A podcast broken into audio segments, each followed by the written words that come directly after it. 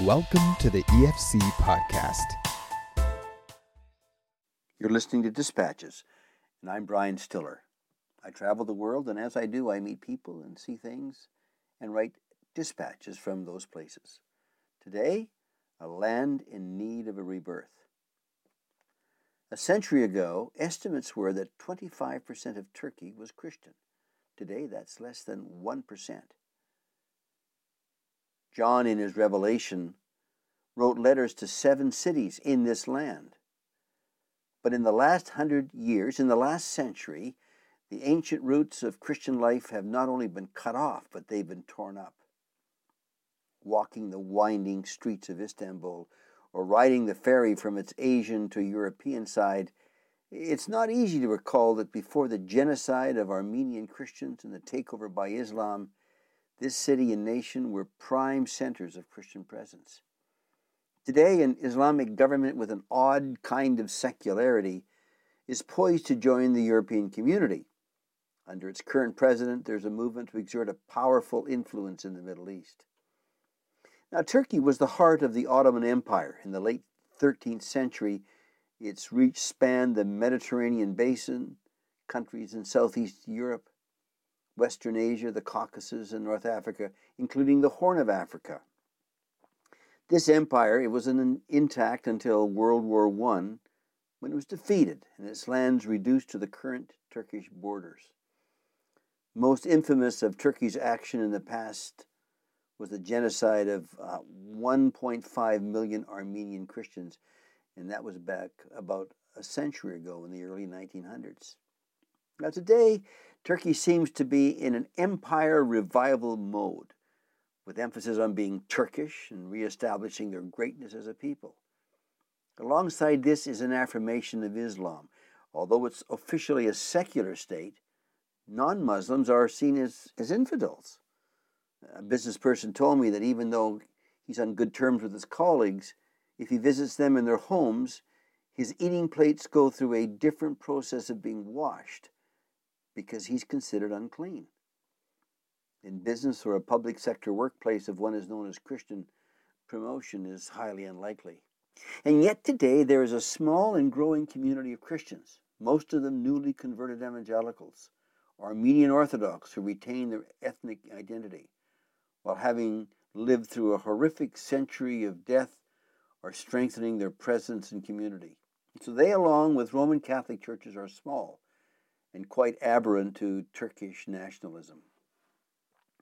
Back in 1985, there were about 30 believers, that is, converts from a Muslim background. Thus, the acronym MBB, meaning Muslim Background Believers. Today, there are over 10,000. Meet Levent Kinran, a church leader emblematic of the work of the Spirit. His parents' Muslim faith was at best nominal, and so as a teenager, Levent decided to look elsewhere for a faith that made sense to him. Now, let me tell you his story. I'm reading what he wrote. I came to know Jesus in 1987.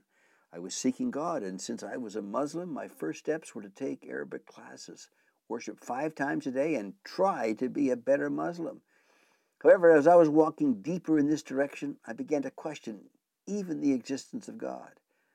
I was feeling emptier and less fulfilled. At that time, I started reading a New Testament and was overwhelmed by Jesus Christ, his miracles, his teaching, his life, and his love touched me very deeply. I realized with amazement that his authority and his claims about himself were all true and that he was the Son of God. When I discovered his endless love for me, he continues, and his dying on the cross because of his love, I seriously responded to his call. However, being in the Muslim world, considering the call of Jesus is quite a challenge. There's a de- decree which commands that anyone who denounces Islam is to be killed. But the more I was convinced of Jesus Christ, the more aware I became that I could not live without his truth. As a result, I accepted him as my Savior and my, and my Lord. His love, his peace, and his joy have been unlike anything I had known and are greater than any suffering. That's what he said. Well, today Levent is the deputy chairman for the Association of Protestant Churches of Turkey. The term Protestant and evangelical there are interchangeable. He also pastors the Anatolian Protestant church, which is part of the Vineyard Christian Fellowship. In a country with such a complex history in intersecting social, political, and religious issues, here are some following things that are helpful to understand. First, its declaration of being a secular state is curious. While Turkey doesn't allow religious symbols in government, the Minister of Religious Affairs pays the salary of imams and other costs of the Muslim faith. This means that Christians, through their taxes, pay for the operation of Islam. Secondly, while the genocide of Armenian Christians has been denied, more recently there has been some public mention of the tragedy. Even so, Armenians worldwide continue to grieve their loss, while the Turkish government refuses to acknowledge its complicity. Also, in recent months, the government has turned one third of all public schools into Quranic schools.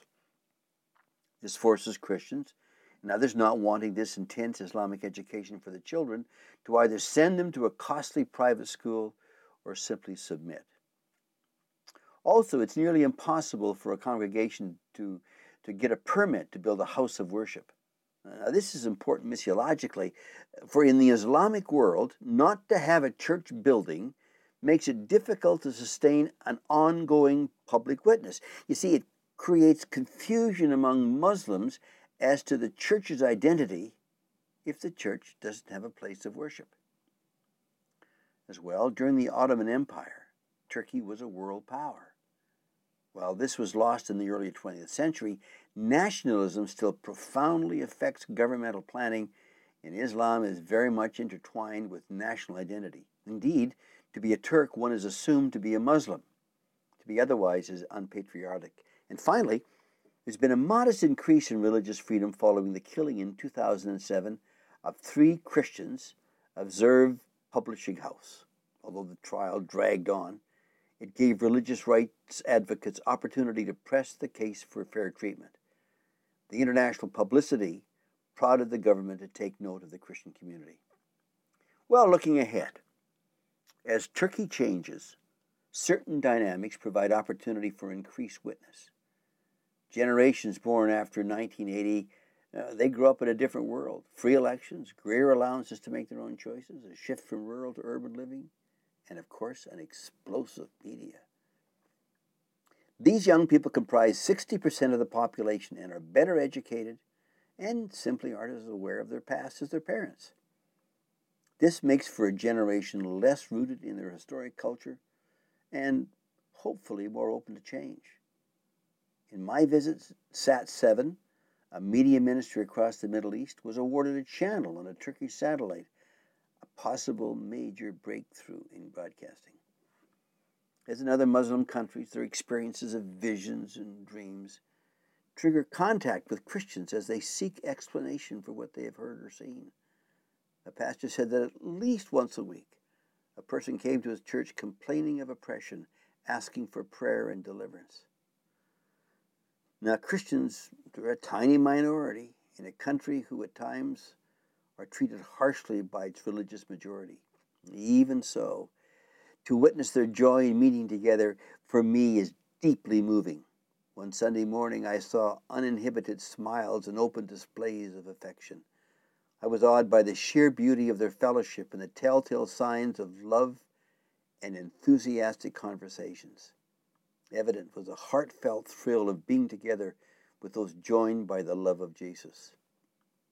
Turkey, a geostrategic land bridge connecting Europe with Asia, is a place where many Christians are investing their lives as they seek a rebirth of the gospel witness.